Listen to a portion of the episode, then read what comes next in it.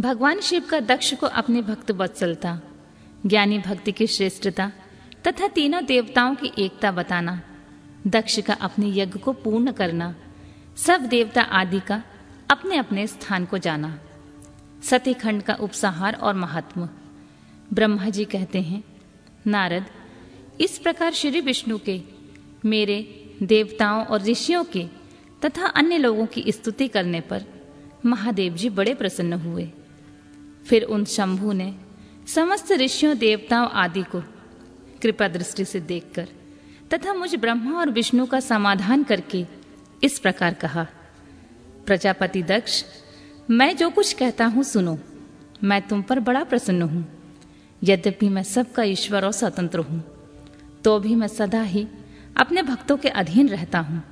चार प्रकार के पुण्यात्मा पुरुष मेरा भजन करते हैं। दक्ष प्रजापति उन चारों भक्तों में पूर्व पूर्व की अपेक्षा उत्तरोत्तर श्रेष्ठ है। उनमें पहला आर्थ, दूसरा जिज्ञासु, तीसरा अर्थार्थी और चौथा ज्ञानी।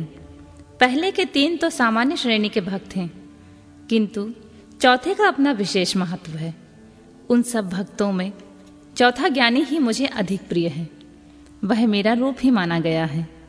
उससे बढ़कर दूसरा कोई मुझे प्रिय नहीं है। यह मैं सत्य सत्य कहता हूँ। मैं आत्मज्ञ हूँ।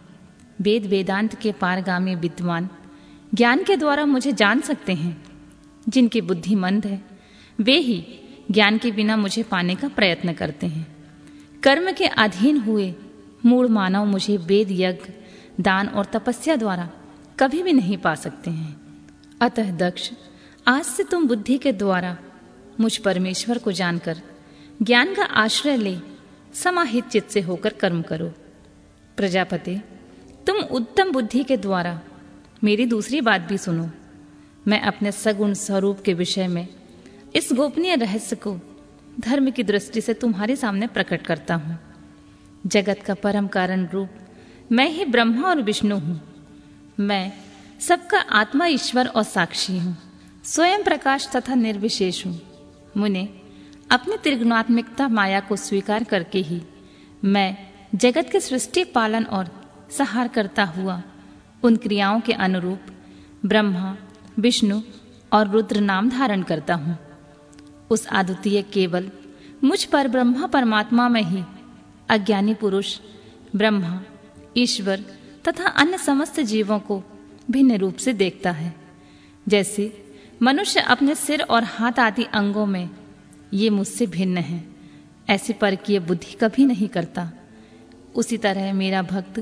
प्राणी मात्र से मुझसे भिन्नता नहीं देखता। दक्ष, मैं ब्रह्मा और विष्णु तीनों स्वरूपतः एक ही हैं, तथा हम ये संपूर्ण जीव रूप हैं।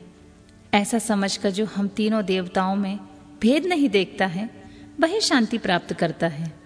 जो नराधम हम तीनों देवताओं में भेद बुद्धि रखता है, वह निश्चित ही जब तक चंद्रमा और तारे रहते हैं, तब तक नरक में निवास करता है। दक्ष, यदि कोई विष्णु भक्त होकर मेरी निंदा करेगा और मेरा भक्त होकर विष्णु की निंदा करेगा तो तुम्हें दिए हुए पूर्वोक्त सारे शाप उन्हीं दोनों को प्राप्त होंगे और निश्चय ही उन्हें तत्वज्ञान की प्राप्ति नहीं हो सकती है। सब देवता, मुनि आदि को उस अवसर पर बड़ा हर्ष हुआ। कुटुंब सहित दक्ष बड़ी प्रसन्नता के साथ शिव भक्ति में तत्पर हो गया। वे देवता आदि भी शिव को ही सर्वेश्वर जानकर भगवान शिव के भजन में लग गए। जिसने जिस प्रकार परमात्मा शंभु की स्तुति की थी, उसे, उसी प्रकार संतुष्ट चित्त हुए शंभु ने वर दिया। मुने, तदनंतर भगवान शिव की आज्ञा पाकर प्रसन्न चित्त हुए शिव भक्त दक्ष ने शिव के अनुग्रह से अपना यज्ञ पूरा किया। उन्होंने देवताओं को तो यज्ञ भाग दिए, शिव को पूर्ण भाग दिया, साथ ही ब्राह्मणों को दान भी दिया। इसी तरह उन्हें शंभु का अनुग्रह प्राप्त हुआ। इस प्रकार महादेव जी के उस महान कर्म का विधि पूर्वक वर्णन किया गया है। प्रजापति ने ऋत्विक के सहयोग से उस यज्ञ कर्म को विधिवत समाप्त किया। मुनीश्वर, इस प्रकार पर ब्रह्म स्वरूप शंकर के प्रसाद से वह दक्ष का यज्ञ पूरा हुआ। तदनंतर सब देवता और ऋषि संतुष्ट हो। भगवान शिव के यश का वर्णन करते हुए अपने अपने स्थान को चले गए। दूसरे लोग भी उस समय वहाँ से सुखपूर्वक विदा हो गए। मैं और श्री विष्णु भी अत्यंत प्रसन्न हो। भगवान शिव के सर्व मंगलदायक सुयश का निरंतर गान करते हुए अपने अपने स्थान को सानंद चले आए।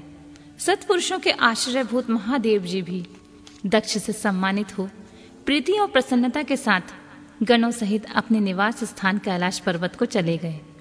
अपने पर्वत पर आकर शंभु ने अपनी प्रिय सती का स्मरण किया और प्रधान प्रधान गणों से उनकी कथा कही। इस प्रकार दक्ष कन्या सती यज्ञ में अपने शरीर को त्याग कर फिर हिमालय की पत्नी मैना के गर्भ से उत्पन्न हुई। यह बात प्रसिद्ध है। फिर वहाँ तपस्या करके गौरी शिवा ने भगवान शिव का पति रूप में वर्ण किया। वे उनके वाम अंग में स्थान पाकर अद्भुत लीलाएँ करने लगी। नारद, इस तरह मैंने तुमसे सती के परम अद्भुत दिव्य चरित्र का वर्णन किया है, जो भोग और मोक्ष को देने वाला तथा संपूर्ण कामनाओं को पूर्ण करने वाला है। यह उपाख्यान पाप को दूर करने वाला, पवित्र एवं परम पावन है। स्वर्ग, यश तथा आयु को देने वाला तथा पुत्र पौत्र रूप फल प्रदान करने वाला है। तात, जो भक्तिमान पुरुष भक्ति भाव से लोगों को यह कथा सुनाता है, वह इस लोक में संपूर्ण कर्मों का फल पाकर परलोक में परम गति को प्राप्त कर लेता है। रुद्र संहिता का सती खंड संपूर्ण।